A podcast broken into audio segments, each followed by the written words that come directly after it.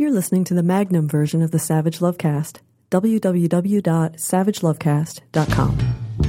If you're stuck in a relationship quandary, or if you're looking for sexual harmony, well, there's nothing you can't pass on the Savage Lovecast. Oh my goodness, I am under fire from conservatives. You can read it at all sorts of places Mediaite, Newsbusters, conservative website Newsbusters. Uh, this is from ifonlyyounews.com. LGBT activist Dan Savage is under fire from conservatives for offering Dr. Ben Carson a unique opportunity to put his money where his mouth is or to place his lips where Savage's dick is regarding recent comments that prison rape proves being gay is a choice. Ben Carson, Dr. Ben Carson, is a right wing Republican, not and a gifted neurosurgeon. Those things, uh, I guess, can happen in one person's brain. Gifted neurosurgeon, right wing Republican, not anti Obama, anti Obamacare, far right winger, anti gay marriage, anti choice. Um, and very useful to the Republican Party, which backs and supports all sorts of blatantly racist policies like undoing the Voting Rights Act. That bet Dr. Ben Carson is an African American, and so of course they're going to rush him to the TV cameras to inoculate themselves against charges of racism. Anyway, Dr. Ben Carson, he's going to run for president, and he went on CNN and was interviewed by Chris Cuomo and began to talk about gay marriage. And here's what Dr. Ben Carson said that got him in trouble. People have no control over their race, for instance. You think they have control over their sexuality? Absolutely. You think being gay is a choice? Absolutely. Why do you say that? Because a lot of people who go into prison go into prison straight, and when they come out, they're gay. So, did something happen while they were in there? All right, going to prison makes you gay. All gay people have been to prison, and all that sex in prison is consensual, and it just magically turns people gay. That's how it works. Uh, before we get to what I said in response to Dr. Ben Carson, that got me in trouble on conservative websites, as if I'm not always in trouble on conservative websites for something. Dan Savage rolled over and farted this morning today on Newsbusters. Religious conservatives like Carson, they argue that being gay is a choice, and we all giggle and we all laugh. They argue that it's a choice that people can control, and anybody who knows a gay person or is a gay person knows that, that that's not true. But this is what we don't talk about. Where they what they mean when they say that, what they're driving at is this. Because gay people choose to be gay, we're not entitled to civil rights protections. We're not covered by the 14th Amendment. We don't deserve equal protection under the law. We shouldn't be allowed to marry or adopt because being gay is a choice and nobody has to be gay. So if you don't like being discriminated against, if you want to legally marry, if you want to adopt, don't change the law. Don't argue for equal rights. Don't sue. Just choose to be straight. It's that easy. Because you see, Dr. Carson is essentially arguing, not essentially, is arguing, gayness is not an immutable characteristic. It is not like race. People can't change their race. They can change their sexual orientation. They can choose to be straight. Therefore, gay people are not entitled to any rights at all. Religious conservatives like Carson, they go on TV to make this argument at the same time as they're sending other religious conservatives out to knock on doors, to distribute pamphlets, to proselytize and evangelize all over the country, all over the world in an effort to get people to do what exactly? to change their religions, to choose a different faith. So, faith, by implicit admission by religious people, is itself not an immutable characteristic. You can change your faith.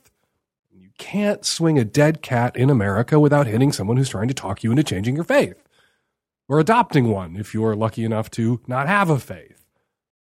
And yet, religious belief, faith, it's covered by civil rights laws and anti discrimination statutes, even though it's a choice, even though you can choose not to be religious. Even though if you get fired for being a Mormon, you could have chosen to be a Presbyterian instead and not gotten fired for being a Mormon.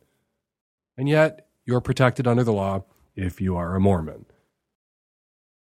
There are other examples of mutable characteristics covered by civil rights statutes military service and marital status. No one has to serve in the military. No one has to get married. People have control over whether they marry or enlist. Those are volunteer armies, the marriage army, the U.S. Army. And yet, like religious belief, both are covered by almost all civil rights statutes. military service, marital status.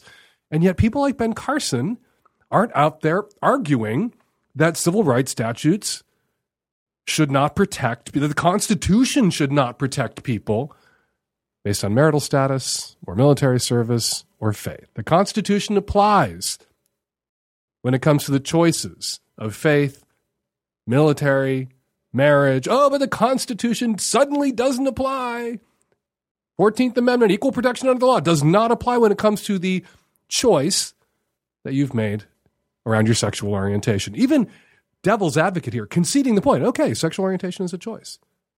And then you leap, uh, Dr. Ben Carson leaps from it's a choice to therefore not covered by the Bill of Rights. Like, all right, then let's have some consistency. If I'm not going to be covered, if gay people, lesbian people, bi people, trans people, if we're not going to be covered by the Bill of Rights, because these are crazy choices that we've made, then all these other things that are also choices, that are obviously choices, should not be covered. And the same assholes out there arguing that gay should not be covered because it's a choice have to be pressed on this. They have to be asked why religion should be covered, why marital status, why military service. These choices also covered. Goose and gander here shouldn't be covered because you're gay, shouldn't be covered because you are Mormon now. You chose to be Mormon. You chose to be Presbyterian. Maybe your parents chose that for you by raising you in a particular faith. It's Still a choice. And if choices aren't covered by the Bill of Rights, religious people are screwed. Anyway, I wrapped up my little blog post that I wrote addressing Dr. Carson's comments with what I like to call the choicer challenge. Choicers. That's what I call people who argue that being gay is a choice. They're like truthers who argue that 9 11 was an inside job, or birthers who argue that Barack Obama was born in Kenya, or deathers, which was briefly a thing. People actually were arguing that Osama bin Laden was alive and well and I don't know, living in West Hollywood as a go go boy. Choicers are, like those folks, another group of deranged conspiracy theorists who can't be persuaded by science or evidence or facts. And they insist that being gay is a conscious choice that a person makes. And I've challenged choicers in the past to prove it, to put their mouths where their assholery is, to put up or shut up. And I issued that challenge again, a challenge I've issued to other politicians in Canada and the United States in the past. And I just issued it to Dr. Carson. And I wrote at the end of my blog post Dr. Carson, dear Dr. Carson, being polite, if being gay is a choice, prove it. Choose it. Choose to be gay yourself. Show America how that's done, Dr. Carson. Show us how a man can choose to be gay. Suck my dick. Name the time and the place, and I will bring my dick and a camera crew, and you can suck me off and win the argument, and we will have the proof. Very sincerely yours, Dan Savage. This is crude and rude, but you know what else is crude and rude? Suggesting that people who are queer have made a sick or sinful choice, suggesting that people who are gay, lesbian, bi, or trans do not deserve equal protections under the law.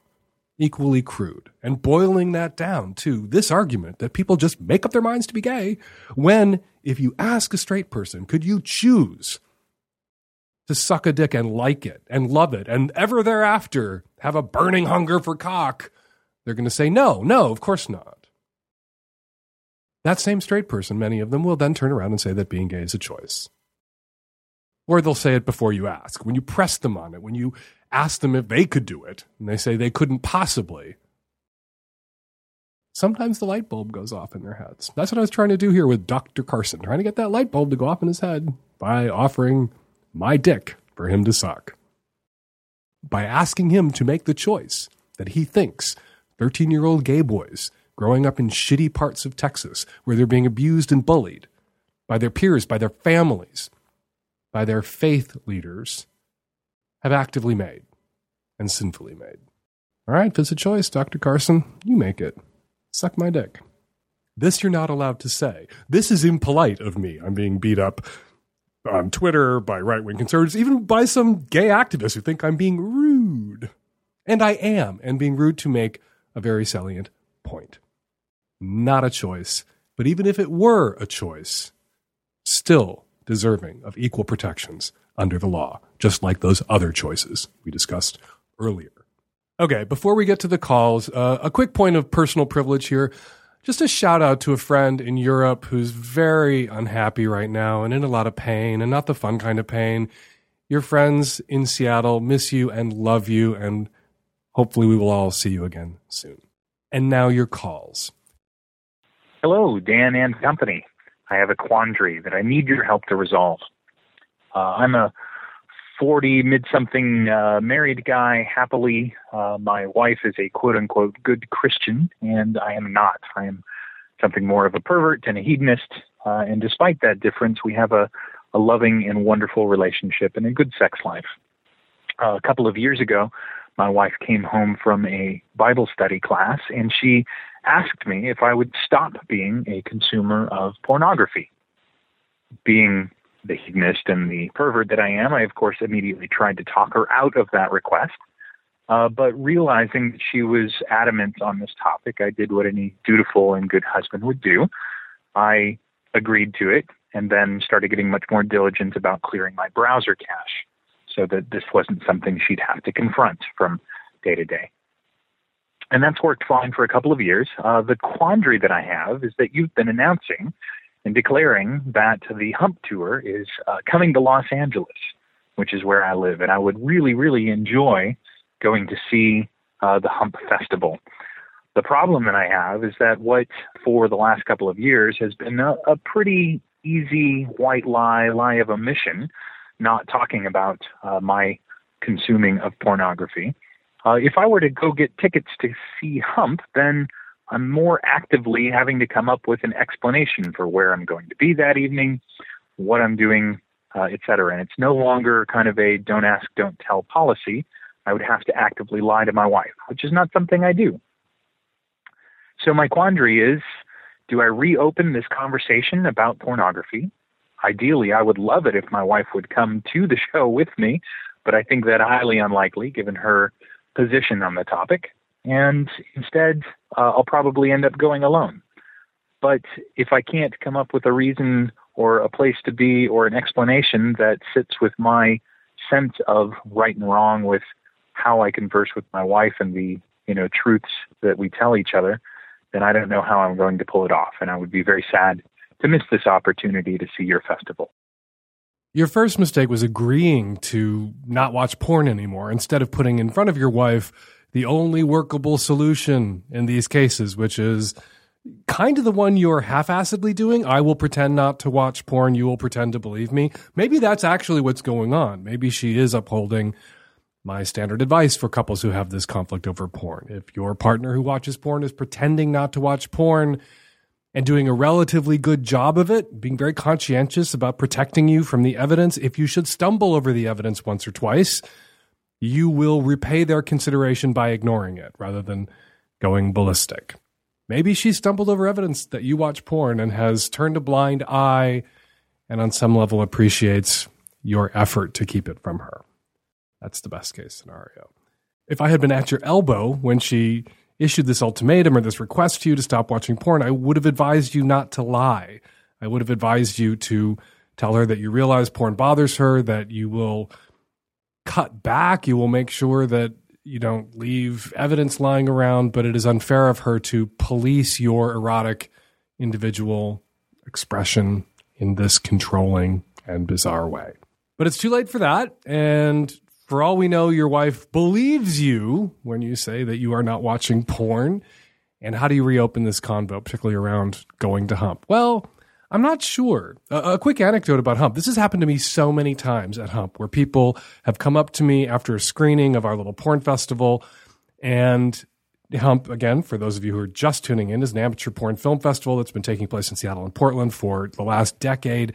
And people make five minute or less porn shorts, and they're they run the gamut from animation to erotica to hardcore pornography.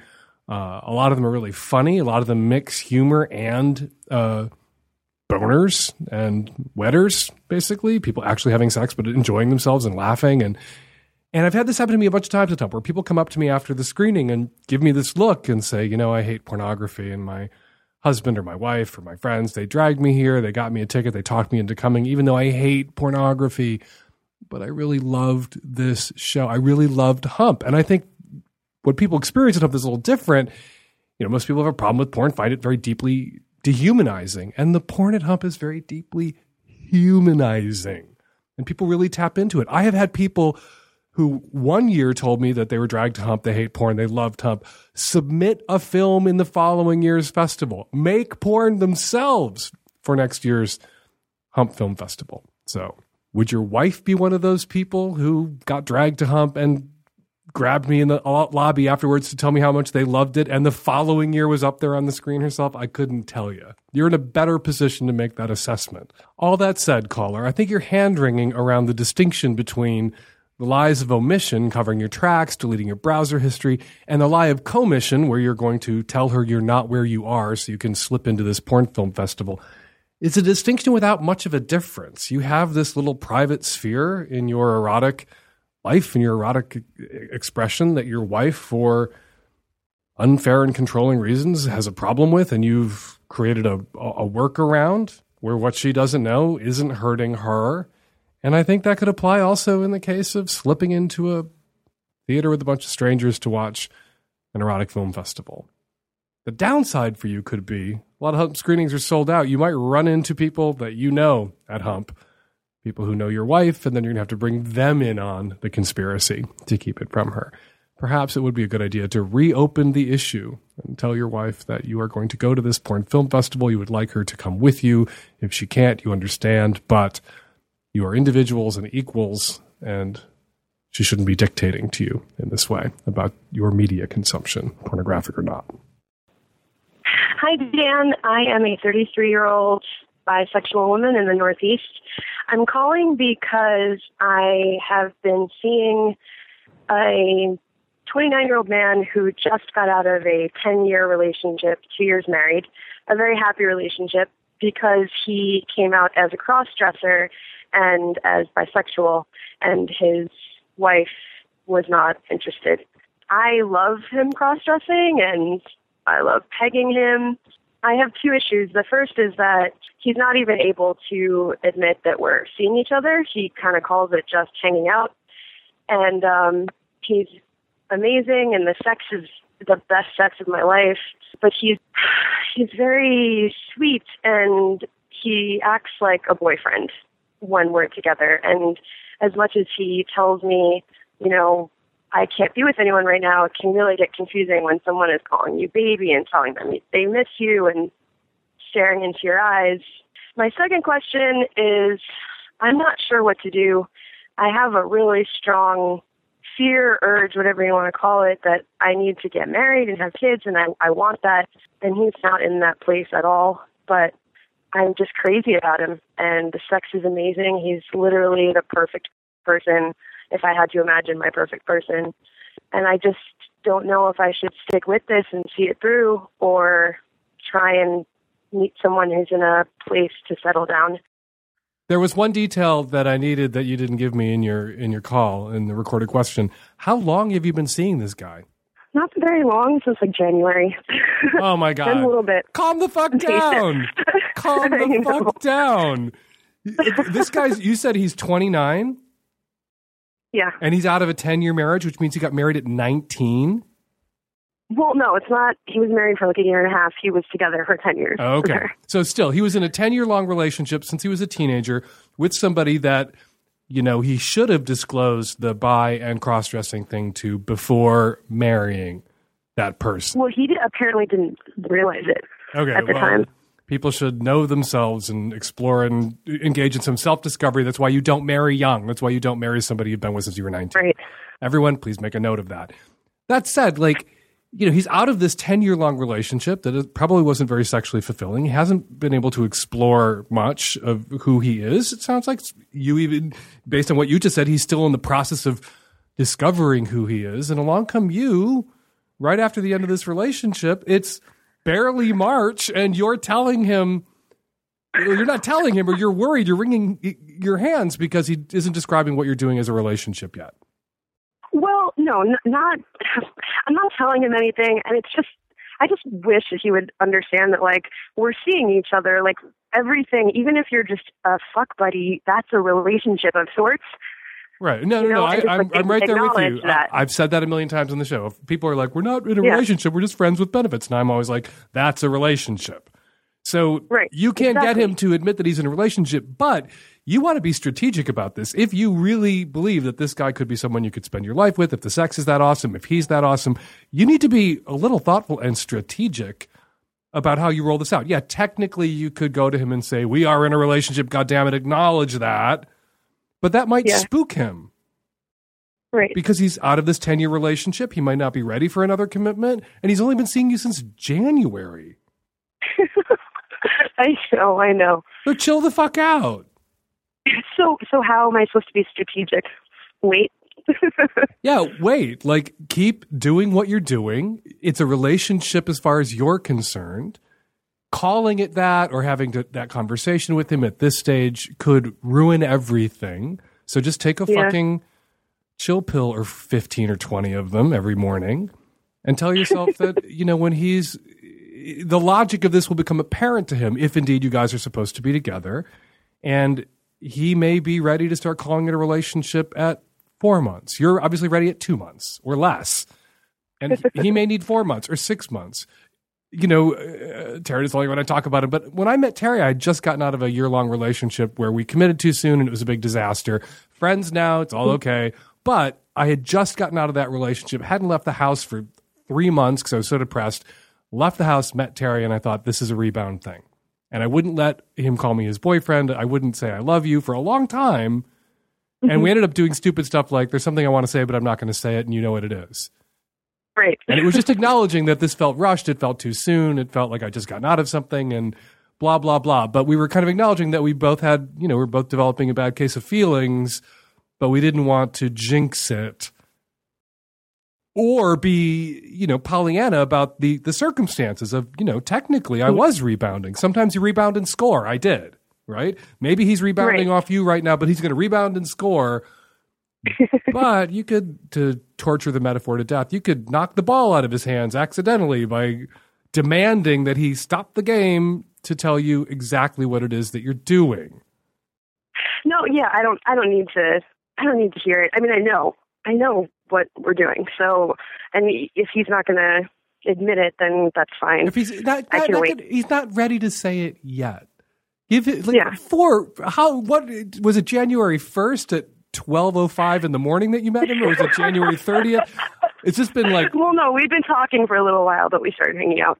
Like, actually started hanging out in January. when in january did you start hanging out at what point give me a Like- date Beginning? I don't know. Beginning like January fifth or something. Okay, so it's been two fucking months, barely. I know. Chill the fuck out. Keep pegging this guy's ass. Keep loving him and telling him you're into the cross dressing.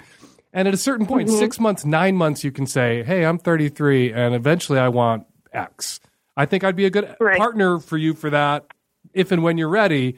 If that's not something you're ever going to be ready for, you need to let me know because I'm 33 and I want to have kids, and I'm not. I don't have forever.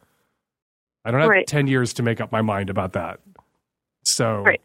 Uh, you know, I think at nine months, at a year, you could call the question. But at six weeks, lady, you're being crazy, and you're being your own, and you're being your own worst enemy.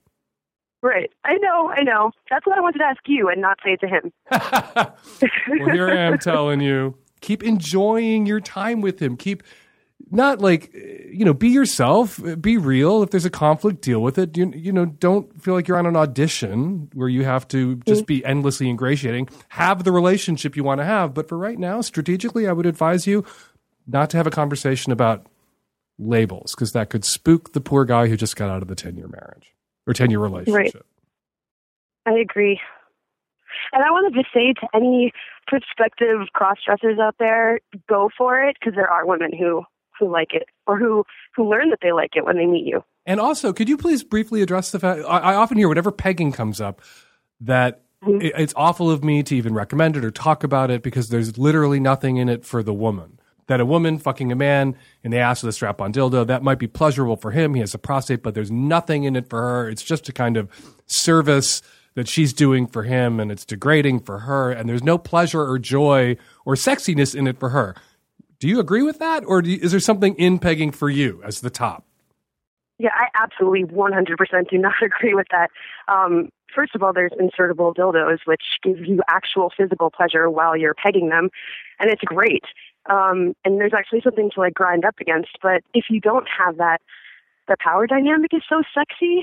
Like getting to be the the man, quote unquote, in the situation is such a turn on that like you can easily you know have an orgasm from that like it's Thank you. it's just such a great situation yeah Thank you for I saying think they're that. It's- totally wrong It's so reductive when people, you know, posit in this argument that there's literally nothing in it for you unless a gland of yours happens to be being poked at that moment. And Right. that's just so not what so much sex and arousal and turn on is about. That there are circumstances and situations that are very, very arousing that aren't about a gland being poked at that moment. And it could be Mm-hmm. the inversion of normal uh, typical sex roles where you're getting to, you know, take a walk on the penetrator side as opposed to the penetrated Mm-hmm. side. It could be anything. You know, people who like to be tied up, they're not getting a gland poked. People who like to be peed on at that moment when they're being peed on, they're not getting a gland poked. Sex ain't Right. just gland poking. There's a psychological component to it. There's a situational component to it. There are kinks and Mm-hmm. An emotional component to it. And that's absolutely what's in pegging for the ladies who enjoy it. Not everyone enjoys it. Not everyone has but to But everyone should it. try it Uh, everyone should at least think about trying it because it can be Yeah. really awesome. And you don't know if you'll think it's awesome if it's something that'll really click for you, perhaps until you do try it. Exactly. That's what happened with cross dressing. I was never into it before and I met him and like started to understand like that his desires to like be chubby and submissive and and you know feminized like I can understand that. I have those same desires sometimes and now I love it and I watch cross dresser porn. It's it's amazing. Well, enjoy. Thank you so much, Dan. I love you so much. Love you too. Bye. Thanks for calling. Bye. Hey, Dan. I'm a 26 year old gay female. I like it when somebody is playing with my feet sexually, and for a couple of years now, I haven't been in a relationship and haven't had much sexual interaction with others people.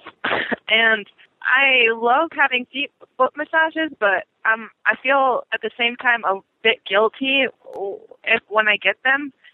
I don't go often because I feel like is it bad that I'm might sometimes I get something more than just relaxation? And afterwards or during I feel instantly horrified that this person doesn't know isn't consenting really to the pleasure that I'm getting. And I don't know is it is it just that you know what they don't know doesn't hurt them? Or should I pursue you know foot massages in a different realm Let's say there's a gay guy uh, who's really turned on by being bossed around by great big muscular he-men, like big muscle gods. And so he hires a personal trainer at the gym who bosses him around at the gym, who's a great big muscly he-man and derives a secret thrill and actually, you know, employs the personal trainer, is helping him pay his bills, is getting the benefit of the exercise and going home afterwards and masturbating furiously about it. Is he doing anything wrong? I don't think so. So long as he's not, you know, making his personal trainer feel uncomfortable, as long as he's not getting erections or making lewd or inappropriate comments, so long as he's deriving those secret thrills secretly, it's not a problem. Sometimes the line between uh, a sensuous experience and an erotic experience can be a little blurry. I mean, think about people who regularly get massages, not from sex workers, not at a jack shack, from a professional licensed massage therapist. That's a sensual experience, having someone touch your body like that. Sometimes you have a physiological response. You're not intending to become aroused, but your dick or your pussy has a mind of its own and your body responds. And if you talk to massage therapists, non sex worker massage therapists, it's part of the job that sometimes people without intent become physically aroused by the experience of the massage and they are professionals about it. It's not a crime to get a boner. The massage therapist isn't going to jump on that boner and the person with the boner getting the massage shouldn't bring that boner up in conversation because that would be creepy. But just adults like, wow, this thing happened. The line between sensual and erotic got a little blurry. That you intentionally go and seek out foot massages where you become secretly top secretly aroused I don't think is a violation of the person who is massaging your feet. Some people will take a simplistic, black and white, consent absolutist approach and say that this is a sexual experience for you. This person isn't aware that it's erotic for you. Therefore, you are involving them in your erotics in a non consensual way, and that is not okay. That is some sort of sexual assault or sex crime. And, and I disagree because we all move through the world sometimes having erotic experiences, sometimes having an erotic response to stimuli that is random and that the whatever providing us with that stimuli is completely in the dark about. The person with the boot fetish who goes to the store and buys himself a pair of cowboy boots, trying on that pair of cowboy boots, having the cowboy boots brought to him in the box, taken out, and the person who works in the cowboy boot store helping him put those boots on. That can be a really erotic experience for that guy. And so long as he keeps his fucking mouth shut, no one's harmed by it. Right? As long as he isn't getting boners and being creepy about it in the face of the person who has to wait on them, not a problem. The same standard applies to you. Go get that foot massage. That person performing those massages wants clients, wants customers. Be a good and grateful customer. Keep the fact that you're aroused to yourself. Keep your secret thrill secret. And tip the nice lady. And tip her well. And don't feel guilty. Hi, Dan. I have a question that's a pretty touchy subject. I'm a white female, and uh, my sexuality doesn't really play into it, but I consider myself bi. And I live in the South, and I have lots of black friends, and I am in a lot of Facebook groups and forums and discussion panels with a majority of black people. A couple times your name has come up discussing homosexuality, bisexuality, transgender people, etc. And it seems to me, and this has been admitted and discussed often, that um, the black community in general, maybe specifically more down south, has a more prominent homophobia, and it seems to be more accepted to be homophobic. And there's also, I've heard a couple people express the theory that the man or you know the government, the the, the white powers that be, are in control. Some people say Illuminati. Some people say, you know, the one percent, whoever. That there's a, a conspiracy against the black man and the the black family to turn black men gay. And I'm sure you've heard this before. I haven't heard it addressed on your show yet. And I was wondering if you were presented with that theory, how would you uh, respond to it. And specifically, this is what I've heard, which I, I don't believe at all, but it's getting harder and harder and more frustrating for me to try to argue with people on this that black men are being turned, quote unquote, gay or bisexual and thus more effeminate because the powers that be are trying to break up the black family and stop black men from reproducing, and it's basically trying to undermine black people as a whole by turning them gay. But how do you feel about this conspiracy theory? Joining me by phone to help field this one, Jonathan Capehart. He's an opinion writer for the Washington Post and a regular contributor, a featured contributor on MSNBC. And you are a gay black man. Yes, I am, Dan. So, what was it? Was the Illuminati, the 1%? What made you gay? it was the man.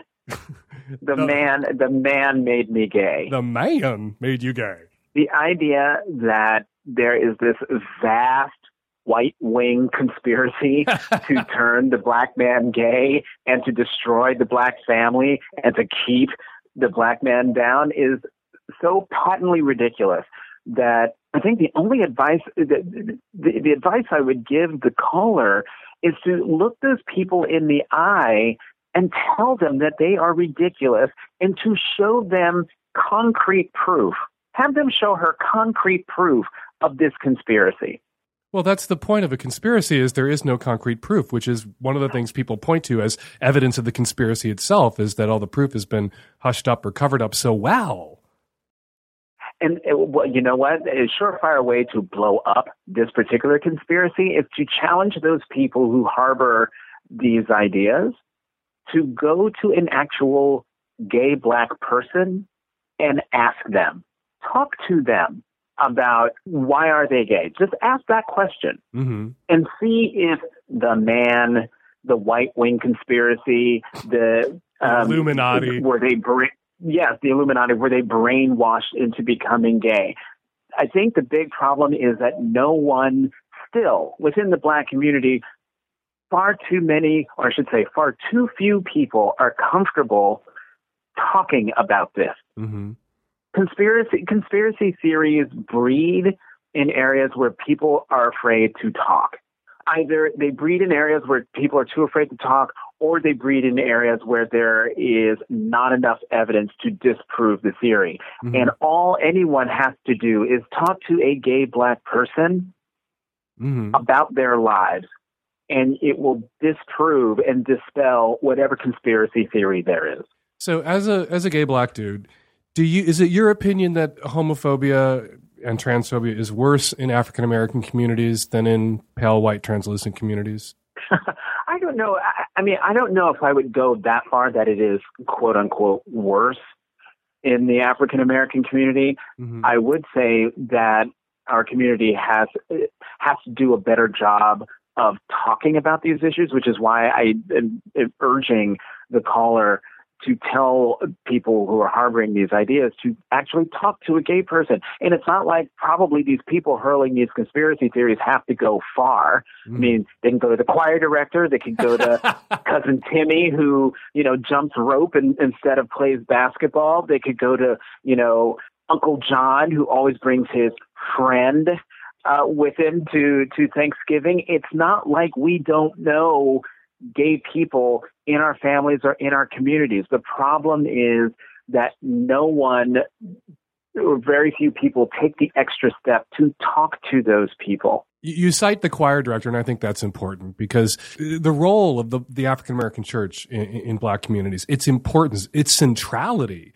and it, it, it's crucial importance. And you only need to look at who led the African American civil rights movement during the 60s, Dr. Reverend Martin Luther King, right, who is a pastor. Mm-hmm. To see the centrality and importance of the church. And is this a problem with religiosity and not race when we talk about homophobia in the African American community? This dependence on and still role of the church? And I think you, you, you hit the nail on the head. I mean, that's, that's the key thing here that the, the church, the black church plays such a central role in the community because, I mean, think of it as, as the town hall, the one place where the community could gather uh, safely and in safety, depending on where you were in the South at the time, whether they were going to blow up your church or burn a you know burn a cross on, uh, on the on the lawn of your church.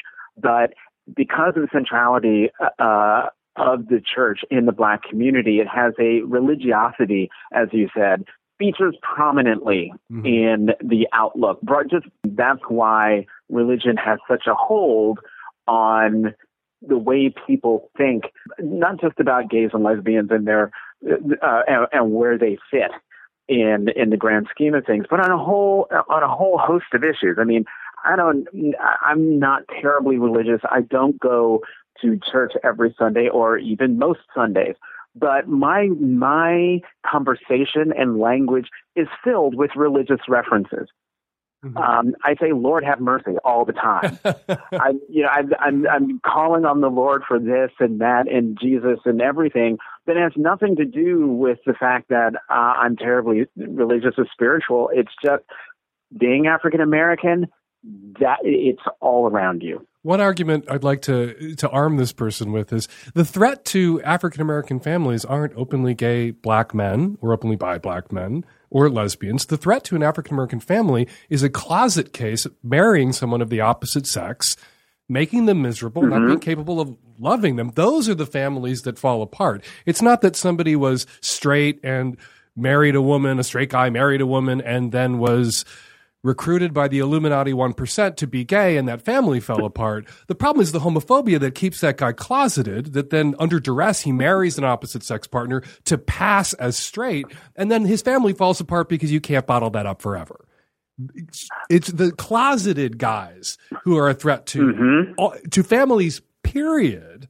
Not Right. closeted gays, closeted lesbians, a threat to the family. Period. And there's this whole organization dedicated to helping people who've married who who were married by people who were gay or lesbian and lying about who they were called the straight spouse network because that's so devastating and it destroys families. So if you're concerned i would say to this mm-hmm. woman if you, you should address these people. If you're concerned about the black family you want all black people who are queer to feel comfortable enough to come out so they don't start a family with mm-hmm. the wrong person and then blow that family up when they come tumbling out or they're outed.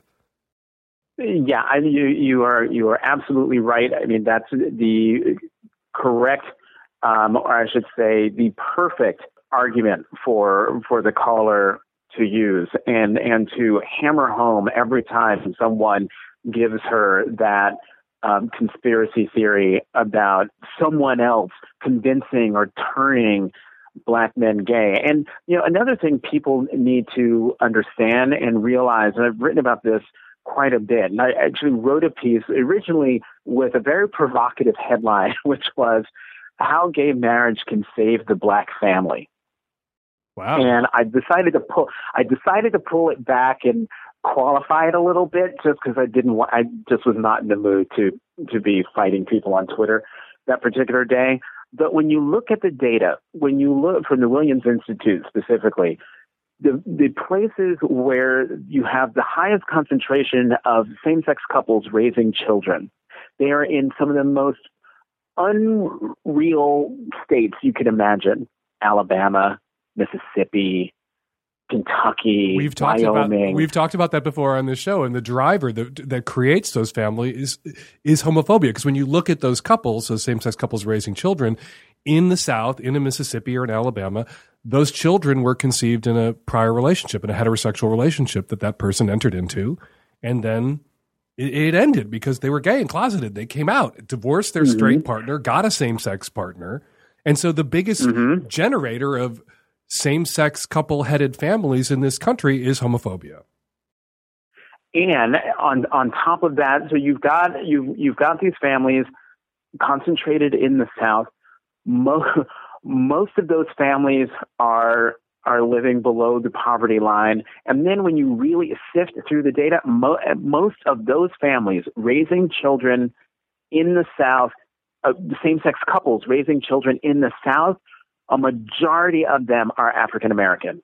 And so if those couples were able to legally marry in those states, then they would be able to avail themselves of all the rights and privileges that heterosexual couples have been availing themselves for for decades and would be able to to save those be able to help those families. I am so glad you've made this point because I've made this point a million times, but I'm a gay white man.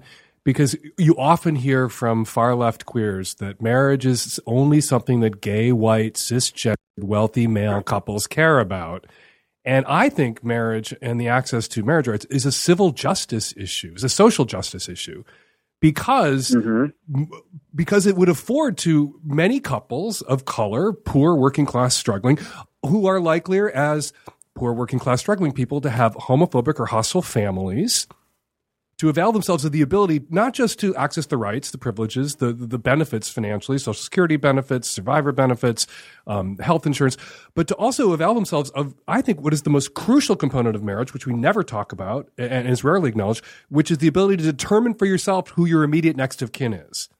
So you're not stuck with it being an aunt, a brother, a parent who's homophobic, but you can dec- you can create for yourself your own immediate next of kin, which is your partner, your same sex partner. It can be your husband or your wife, and to not have that power as uh, uh, as you know, if you're disadvantaged in any way, or and if you're particularly if you're struggling with the disadvantage of homophobic or hostile family of origin, to not have that power is really disabling. It puts you at an enormous risk particularly as you age. And when you see marriage come to a place like Maryland, you see it come to a place like DC, not a place like Washington State, where which is overwhelmingly white, but you see it come to DC and you see all the couples lined up the first day to marry, and it's not all gay white male couples with money falling out of their pockets.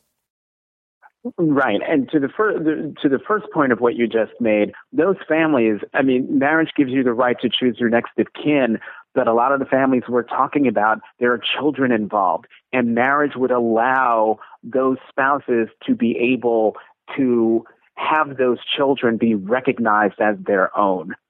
Because right now, there are situations where people, something happens, and because they're not legally recognized as the parent, those families those families stand the stand the potential of being torn apart. When marriage comes to particular states and the people you see, I thought it was very significant and quite moving that the very first couple to get married in Alabama was a um, African American lesbian couple.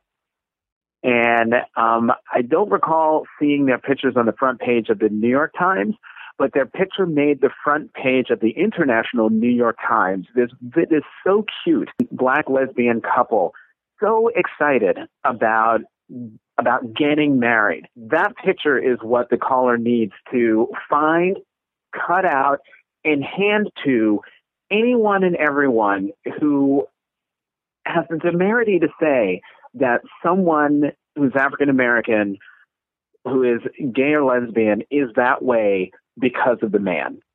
Before we let you go, while I have you on the phone, here's the 1% Illuminati theory of how black men or anybody gets to be gay. Let's address briefly the Dr. Ben Carson theory of how you get to be gay.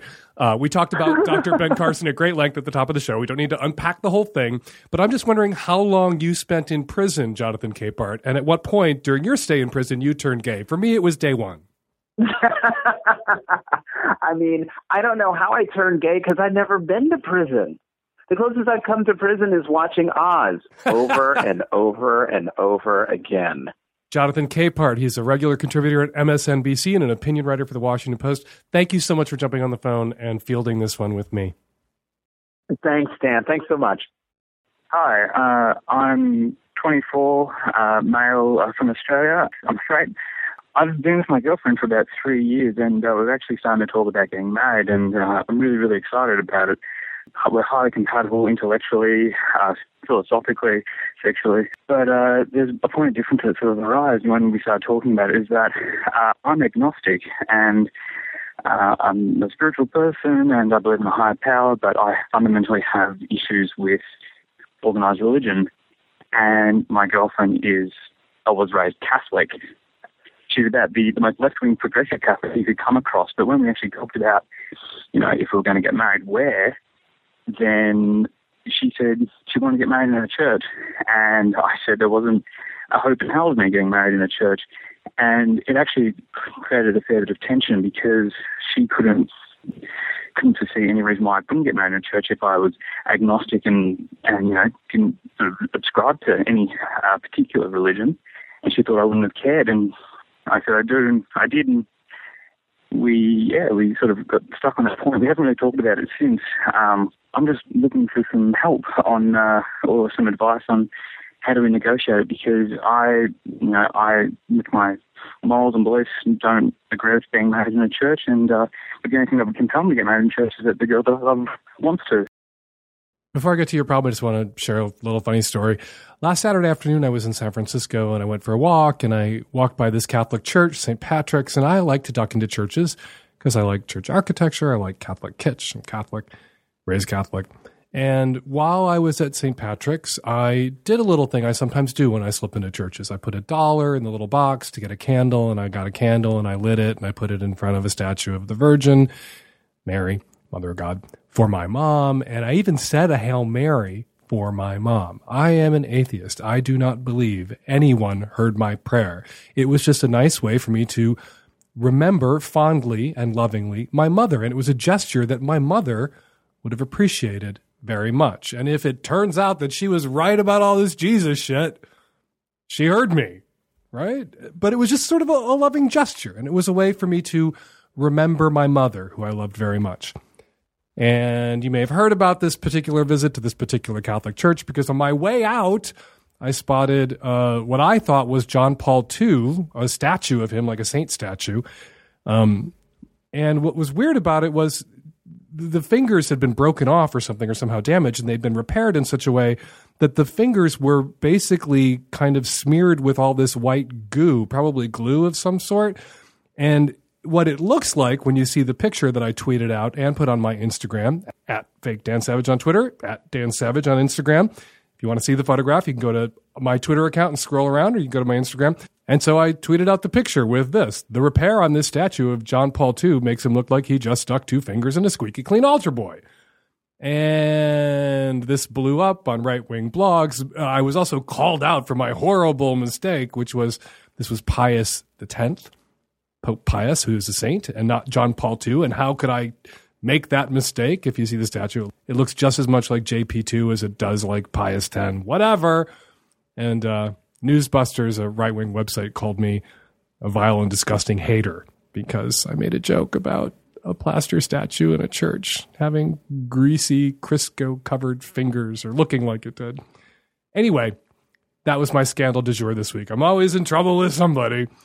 I, I say all this to you, caller, not to draw attention to John Paul II or Pius X's greasy fingers at St. Patrick's Cathedral, where I'm sure they're furiously and quickly repairing the statue now that it is national news. Uh, I, I'm saying this to you to draw attention to the first part of the story. The I drop by a church. I am an atheist, like you. Actually, I'm more of an atheist. Than you're an agnostic. I'm an atheist. I'm an atheist, right?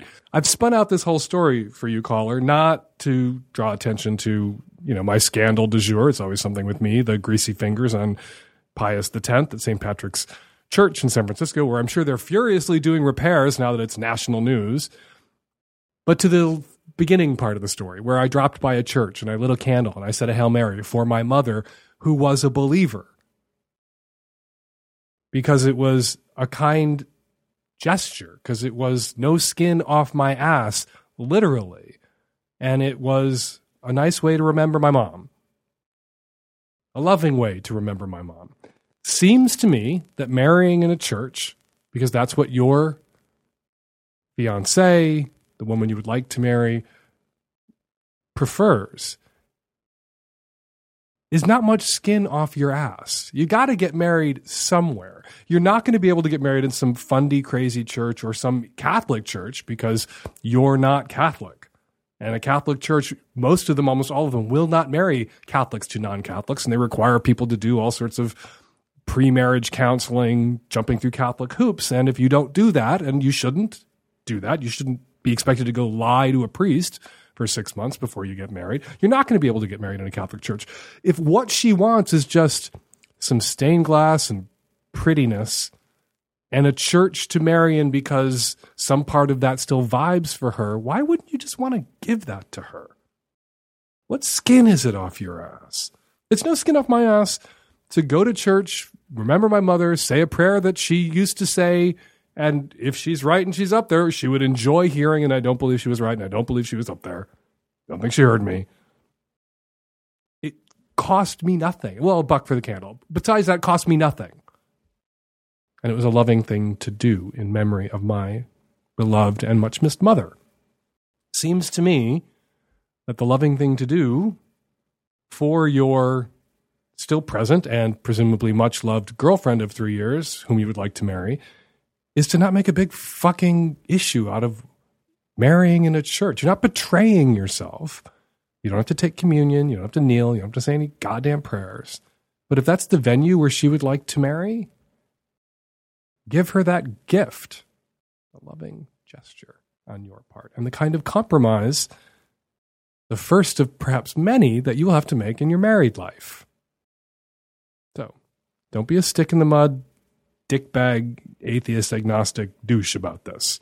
Marry the woman where she wants to be married. Okay, we're going to take a quick break from the calls to uh, bring a guest on, a frequent guest on the Savage Lovecast, frequent guest expert over the years in Savage Love, and she has a new book out. Alice Dreger, she's also a historian, in addition to being a frequent guest on my show, which is, of course, the most prestigious possible thing a sex researcher or writer can be. She's also a historian of sexuality at Northwestern University's Feinberg School of Medicine in Chicago. She did groundbreaking and historic work advocating for the intersexed and other people with atypical genitalia.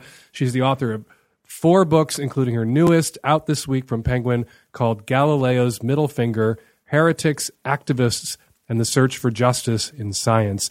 And she's joining me by phone from Chicago. How are you, Alice? Good, Dan. Thanks for having me. Uh, my pleasure. Congratulations. I know that shitting a book is a nightmare, and you just shot a book. So congrats. But you know what makes it all better is when Dan Savage blurbs it for you. So. I did blurb it. I've read the book. It's amazing and and really fascinating and really gripping. It reads like a series of thrillers. It really does. For people who haven't yet read the book and aren't familiar with it, uh, can you tell us what the idea of the book is and what you're wrestling with in the book as you tell these different stories about the conflict between sometimes social justice movements and science? Yeah, I'm looking at the fights that break out between scientists who make claims about people's identities and the activists who don't like those claims about them. So it turns out a lot of the book is about sex because that's where you get in a lot of trouble when you start making claims about people's identities in terms of their gender or their sexual orientation or their um, sexual development. So these tracks a whole bunch of cases where people got in trouble, sometimes myself, and also takes a really sympathetic view of the side of the activist because as you know I'm sometimes an activist as well and the the last third of the book deals with a case that you helped me with Dan where there was an attempt by a researcher to basically do a kind of fetal engineering to stop children from being born intersex but also to stop them from being born lesbian or tomboyish um, and the problems I had with that were not that per se but the problem of lying to the parents about what was really known with regard to this the dangers of this drug would you have been okay with that if the drug had not been dangerous and people were trying to engineer out tomboyishness or lesbianism? No, I think that there's absolutely no medical reason to prevent things that are not diseases, and I don't think being a tomboy or a lesbian is a disease. But what horrified me much more was finding out that the federal government had been paying for studies to see if you could prevent lesbianism as late as the mid 1990s. And, who was this uh, particular researcher? Let's talk about that case first. This was somebody who worked in pediatrics, who was using a, a drug off label to prevent lesbianism and tomboyish and intersex conditions in some girls by basically treating all women who had the condition that you're not going to name because I'm too much of a stoner to remember it off the top of my head.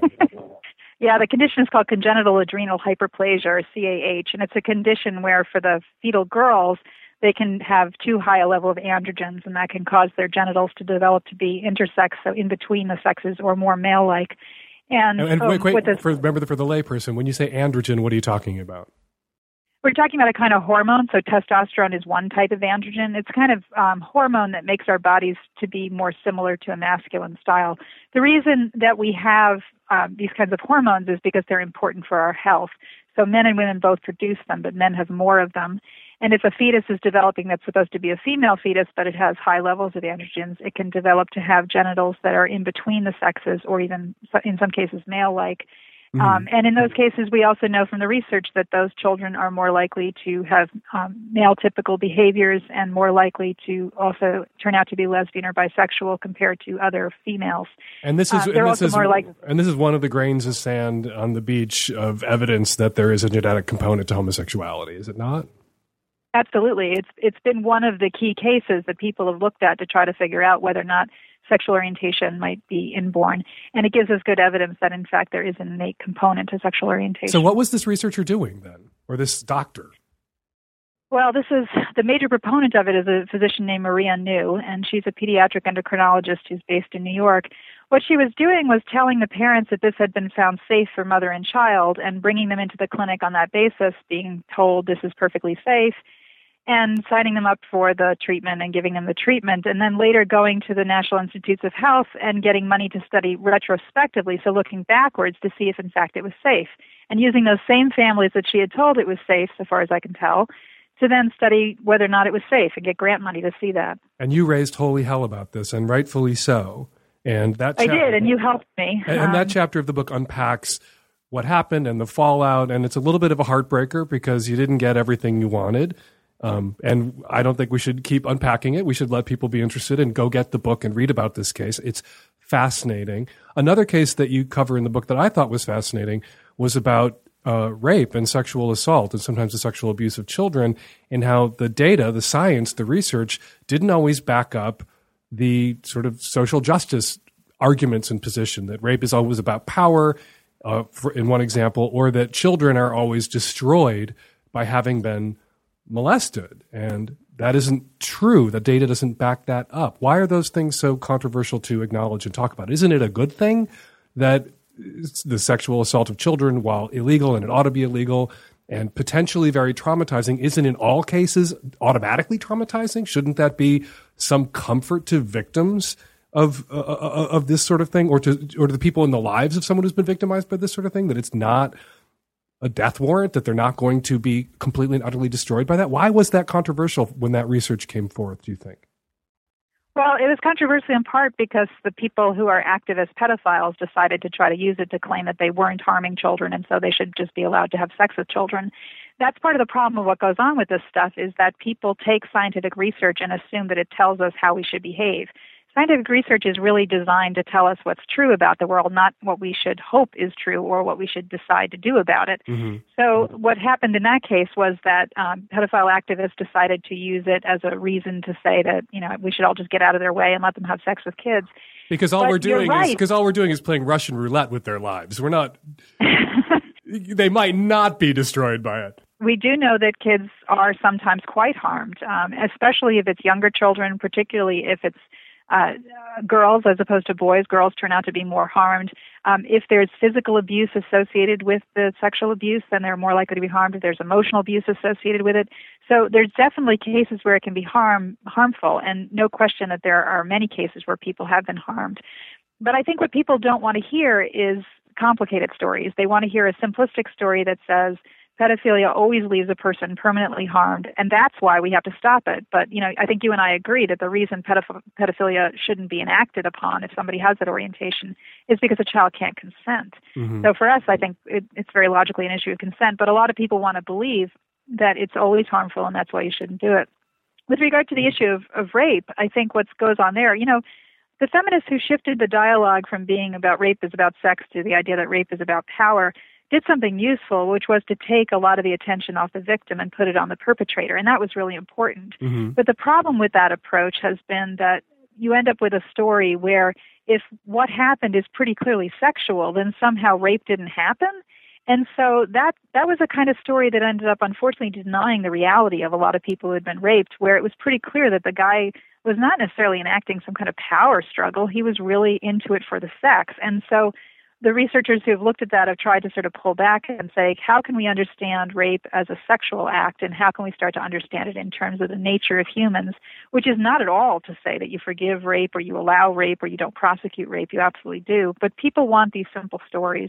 And, you know, the simple story for a long time about rape has been it's about power. And so it's always about some guy trying to have power over you. It's about rape culture. It's about patriarchy and that's been a story that's been very satisfying politically and it, but it loses the story where rape is really about sex. And part of the problem i have with that is you know if a college guy gets really horny and rapes a girl and he feels like well i wasn't into having power over her right? Then in his mind it's not rape and we need to make sure people understand that rape is an issue of consent first and foremost.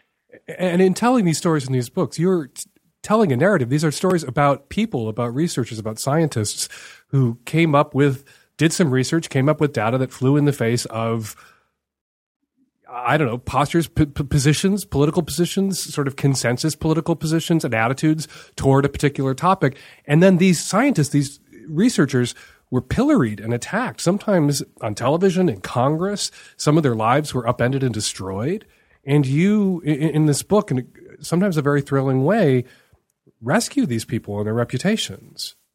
Yeah, I think I do a, a little bit of that, but I don't want to overestimate what I'm able to do for them. I mean, a lot of these folks are still suffering from the kinds of reputation assaults that they've been through from the misrepresentation of their research.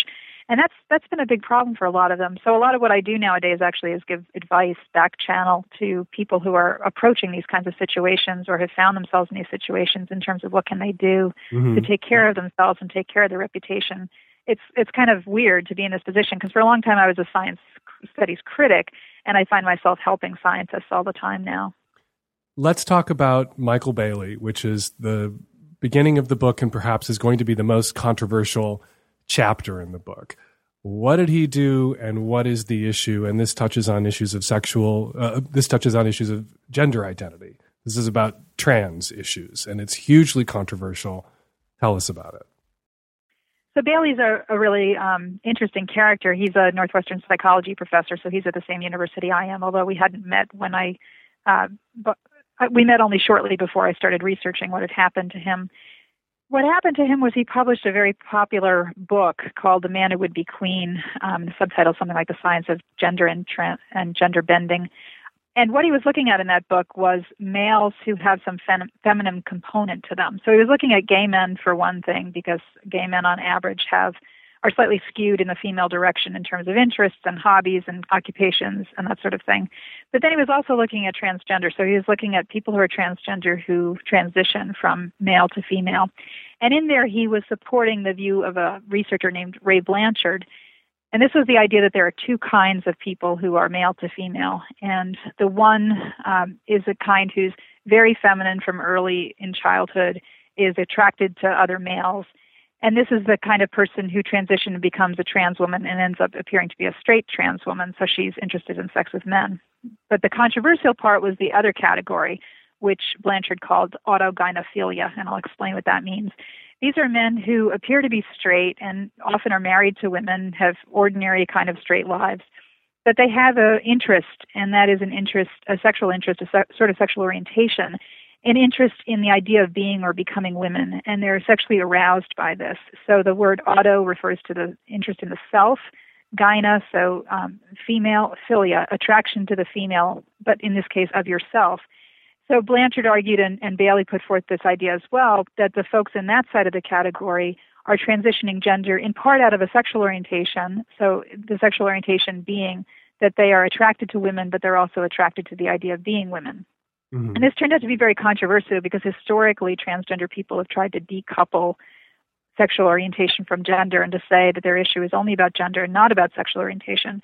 But what Blanchard is also describing has historically been seen as a kind of perverted sexuality. I don't think it should be. I think it should just be understood like another type of sexuality because we have lots of kinds.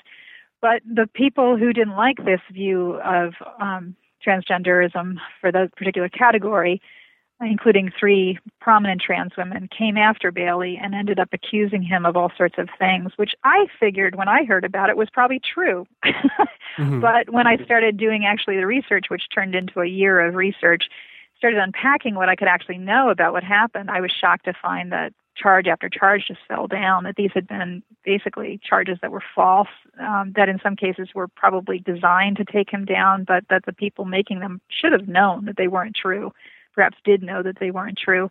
But this had just about ruined his life, and so the the sin that he had committed was putting forth a scientific idea that threatened these folks' identity, and they came after him for it. I've, I had a conversation with a trans friend of mine about autogynephilia, which uh, she was familiar with uh, as a concept, and it wasn't just that it threatened, and she didn't like the theory. She doesn't want it talked about. She doesn't want it promoted. She doesn't want it discussed. Not because it threatens her gender identity, but because she believes, and she would argue, it threatens her physical safety. Because whether or not autogynephilia is a thing, whether or not there are two kinds of trans people, both legitimate, but no one's saying that people who are autogynephilic shouldn't transition and be who they want to be and live how they want to live, but that it puts out into the culture that trans women are these perverts who are getting off on using the bathroom, who are getting off on living as women. And that fuels a lot of attacks on trans women. This sense that they're getting away with something, that they're getting a, secret thrill and secretly perving out on existing in the world as women. And that that is what she identifies as threatening, not the question about her identity, but the question about her safety. Yeah, this is one of the things I talk about in the book that I think Bailey was somewhat naive with regard to understanding the dangers, the political dangers of this approach. Um, that said, I think at some level he would still have promoted it because he believes that truth is truth and we should learn to deal with the rest of it in a responsible, mature fashion, which is to say that people shouldn't feel any right to bash somebody because they have a particular sexual orientation. Mm-hmm. So, you know, historically speaking, from what we can tell, most of the trans women who have been beaten up and killed have been trans women of the other type um, that is to say, women who have been perceived as having sex with men and who are thought to be sort of closeting themselves and not being clear that they're supposedly really gay. Mm-hmm. So historically, that's been the women who have been killed. But there have been some women on the other side of the spectrum who have started their lives as straight men and become women who have been subject absolutely to bashing and to violence. Um, so that is a concern. But I think that the way we might want to deal with that concern is to try to explain to people that all sexual orientations are complicated and there's no evidence that people choose their sexual orientations and that this is all a question of how you treat other people. And we can expect people of all sexual orientations to treat each other well.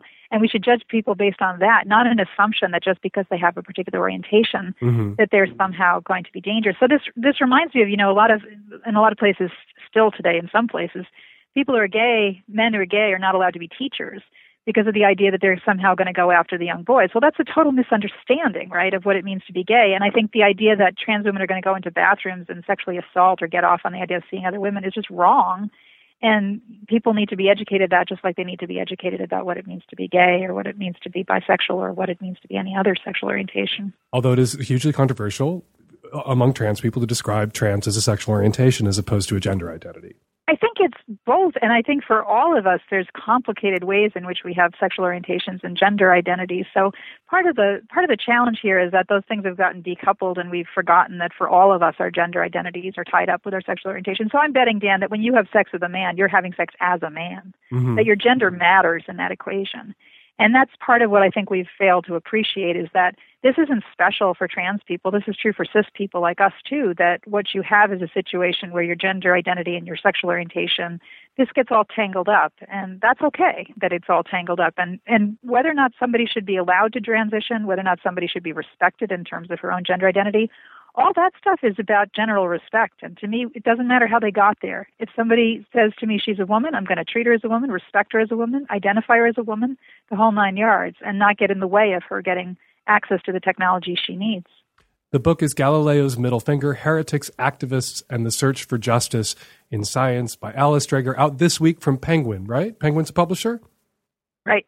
I read the book. I read it in one long sitting because it is really gripping hearing about these stories, these times when science and the data is in conflict with the way we wish things were in many cases for many people. And that ain't always the way the science shakes out. It's a great and terrific read. Thank you for coming on the show today, Alice. Really appreciate it. Good luck with the book. Thanks, Dan. Appreciate your bravery in having me on. My pleasure.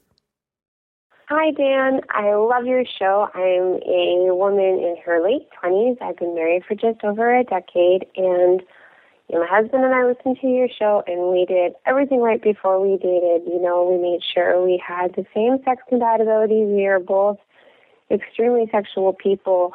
Uh, he's a little more vanilla than I am, but he loves the idea of um, me getting off on it. So if it gets me off, he'll do it. He's been really great that way, and I will do almost anything for him. In the last year, maybe year and a half, he's gotten a little withdrawn. He um he masturbates all the time, like constantly. But he's not asking me for sex anymore. And I had some conversations with him about it where I say, like, you know, if you want sex and I'm home, you just have to ask. I, I usually want sex. Actually, I've never turned down sex ever. So I don't know why he's suddenly so withdrawn. He hides in like our spare room or computer room. Literally, I'll just go looking for him because like dinner's ready and he's masturbating. And I just, I don't know what to do. Last time I talked to him about it, we fought, which is the first time we've ever fought about sex in over a decade. And uh, he said that it's because it takes too long for me to get ready and he didn't want to make me feel bad, so he figured he'd just masturbate. And I'm wondering, should I feel happy that my husband doesn't want to use me as a flashlight because he just wants to get off, or should I be a little upset that he's not interested in the romantic connection that we have with sex, so he's just going off and masturbating? I don't subscribe to the addiction model uh, uh, when it's attached to porn. I don't think your husband is addicted to porn. I think your husband is an asshole. I think your husband is neglecting you. I think your husband is being casually, perhaps even maliciously, thoughtlessly cruel to you. And I don't think you should put up with this. You say you're in your late 20s. You've been married for a decade. That means that this is someone you've been with since you were both teenagers. Those kinds of marriages tend not to work out over the long run. You may not have known who you were sexually. He may not have known who he was sexually when you got together, and he has now worked it out for himself and whoever he is sexually, whatever he's learned or discovered about himself. you're not the right sex partner for him. And he's treating you in this terribly cruel, shitty way for that reason. And he's compulsively masturbating and excluding you from inclusion in his erotic inner life, in his sex life, and depriving you of intimacy, sex, affection. And you should be angry. And you should confront him about it. And you should drag him to couples counseling and get to the bottom of what's going on. And what's going on isn't chemically addicted to porn. What's going on is getting something from porn that he can't get from you. And what is that thing? Perhaps that thing is there's a laundry list of activities he wishes he was doing and you guys aren't doing, and a no holds barred, everything on the table, including divorce conversation, moderated by an outside third party, by a counselor or a therapist you guys can talk about that. Or maybe it'll come out that just he feels like he married the wrong person. Now, what do you do? That you aren't who he wants to be with sexually. And then what? Do you have an open marriage? Do you have a companionate marriage? Do you give him freedom to go do what he's jacking off about while you have freedom to go find somebody who wants to be with you the way you want to have someone be with you? Everything should be on the table to negotiate. You sound really calm right now about this situation that you find yourself in. So that's a good place to start from, a place of calm. You're not yet in full anger, rejection, recrimination mode. And perhaps neither is he. So maybe you guys can renegotiate new terms. Perhaps you guys can pick the lock and there's some block. And if you address it directly, he'll be freed up again and you're you'll be able to reestablish your sexual connection again I, I, don't know the only person who really knows what's going on is your husband and you guys are talking around it not talking about it. And the, the excuse he gave you you take too long to get ready that is bullshit. It's also transference not transfer it's projection. He's faulting you or trying to lay the blame at your feet for something that is his. Perhaps not his fault. Perhaps not something that he intentionally did. Not a shitty choice he made from, from a selfish place, but transferring to you the blame for a circumstance that you both now find yourself trapped in that he needs to take some responsibility for and start communicating with you about. So, find a couples counselor, make an appointment, put everything on the table, including divorce. Hi, Dan. I recently became aware of a situation with my best friend, and I was looking for your advice. My best friend is a gay man in his 20s. Um, he recently, in the past couple of years, met a guy that he really loves, and they're about to take the next step and move in together. I'm really excited for them. I love their relationship. The only problem that he has is that his boyfriend, about less than 10 years ago, was living an entirely different life. He's from Tennessee, very much very southern. Um, he was in the military. He married a woman at a pretty young age in his early 20s, and they had a daughter. Um, I don't know his his exact coming out story, but um, he moved out to California from the South, and ever since has been living his real life, his true self. Um, even became a leather daddy and is very big in the gay community. The problem that we're facing is that as my friend is now moving into his home, um, he's running into the problem of when his daughter comes to visit. Uh, his whole family is not aware that he is gay. He has not come out to them, and he is deathly afraid to do so. So his daughter is very unaware that he's in this very happy, very loving relationship, and that he's about to take this new step step with his boyfriend. They the problem that's like the big issue is that my best friend refuses to go back into the closet. He refuses to deny his true self and even, you know, have to lie in front of people that he's now getting to know. So now that they are about to take this next step, he is stuck in a position where he doesn't know exactly how to handle when uh, his boyfriend's daughter comes to visit. Does he tell her? What do they say? How to move forward? And his boyfriend is pretty much avoiding the whole conversation at this point. Um, I'm just really interested to hear what you have to say. How should he handle it? How could he encourage his boyfriend to, you know, tell the truth and and educate his daughter and take this moment to open her eyes to the other you know side of the story and maybe try to get her to be someone who can be a new advocate of gay rights and um, her father and what he's really like. I'm going to assume that your friend, who's got the closeted boyfriend, who's the leather daddy, confided in you about this situation, asked you what you thought he should do, and then you called me. Otherwise, it's a mind your own business situation. If your friend is handling this and doesn't have a problem with it and is just trying to logistically work out how he can closet himself, perhaps, or whether he should when his boyfriend's daughter comes to visit, uh, it, it's none of your business. But if he's asking you for help and you don't know what to tell him, and that's why you're calling me, I guess I could offer you some advice, which would be to tell your friend that he has a right to make a demand, that he has a right to insist that he will not recloset himself to accommodate his current boyfriend's cowardice. He's an adult man, an adult man with children, and he ran halfway across the country to get away from his family, his ex wife, not abandon his child. He still has a relationship with his child, but he's removed himself from everyone and everything that he knew before so he could come out and he needs to come all the way the fuck out. What does he have to lose? Hopefully, he doesn't have his relationship with his daughter to lose. If that's the case, if he somehow is trapped in some horrible, insanely homophobic judicial process, which does sometimes happen, but can be appealed and usually successfully, even shitty, shitty, shitty red states, that can be fixed. And he has no excuse to be closeted. He has no excuse. And your friend would be well advised to use his presence in his boyfriend's life as leverage to get his boyfriend to do what he must do at some point, what he should do, which is to come all the way the fuck out to everybody, to all of the people in his life, to the family that he left behind. Otherwise, he's just dragging your friend, his new boyfriend, into the closet with him. You can't marry someone in a closet. You say that they're thinking about taking the next step of moving in together, perhaps the next step of marriage at some point. That's not a closeted thing. Marriage is a public act, and a marriage is a public relationship. You can't be secretly married to someone except in Shakespeare plays. So it'll have to be out by then. And the kid won't have a problem with it. Kids don't have a problem with gay parents, gay people, unless they've been thoroughly warped by the adults in their lives. And even then, they're usually very accepting.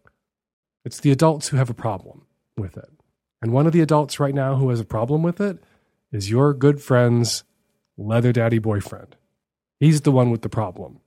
Problem being the closet, the problem being his cowardice. His daughter probably doesn't have a problem with it. And his problem is becoming your friend's problem. And at some point, your friend will have to ask himself what he's willing to live with and accept. If his leather daddy boyfriend lays out the closet or occasionally returning to the closet as the price of admission that your friend must pay to be with him, then your friend has to ask himself whether that's the price of admission he's willing to pay to be in this relationship. And if it isn't, then he needs to go. He needs to end it. And maybe seeing the relationship end because he's closeted will inspire the leather daddy boyfriend to finally come all the fuck the way out to stop being a chicken shit. Hi, Dan. This is in response to the caller on episode 436 that was having trouble blowing his load when his girlfriend started to, or when he started talking dirty to his girlfriend. There's a book called The Multi Orgasmic Man.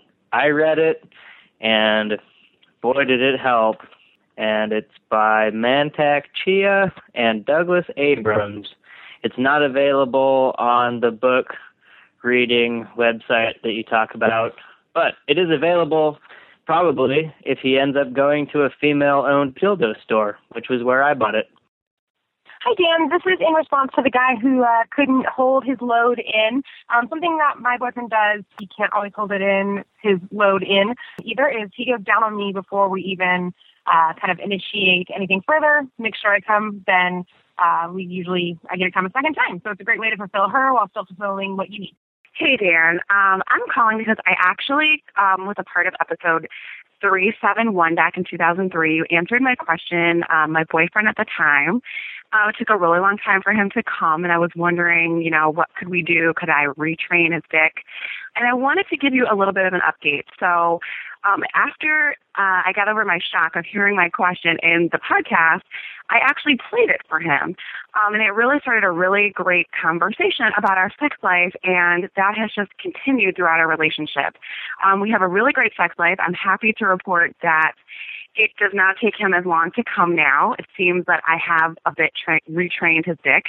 Um, and the best part is we're actually getting married. We're getting married this Saturday, uh, March 14th, and I'm really, really excited about it. And I think that you partially helped keep my relationship alive. We have a really great sex life. You helped me see that, you know, we could conquer what I thought might have been an issue and also um, keep the communication open. So thank you so much. I really appreciate it. Um, and um, you do a great service. And we're going to leave it there. 206 201 2720 is the number here at the Savage Lovecast. If you want to record a question or comment for a future show, give us a buzz 206 201 2720. You can find the Magnum version of the Savage Lovecast at savagelovecast.com. Twice as many calls, more guests, and no ads with the subscription Savage Lovecast. Hump is coming to Los Angeles, the Pacific Northwest's biggest, best, and only amateur porn film festival. This weekend at the Downtown Independent, last chance for Hump tickets. Hump is playing in LA March 12th through 14th. Go to humptour.com for tickets and to find out when Hump is coming to the city closest to you. Follow me on Twitter at Fake Dan Savage. Follow Alice Dreger on Twitter at Alice Dreger. The Savage Lovecast is produced every week by Nancy Hartunian and me and the tech savvy at Risk Youth and Nancy. We will all be back at you next week with another installment of the Savage Lovecast. Thanks for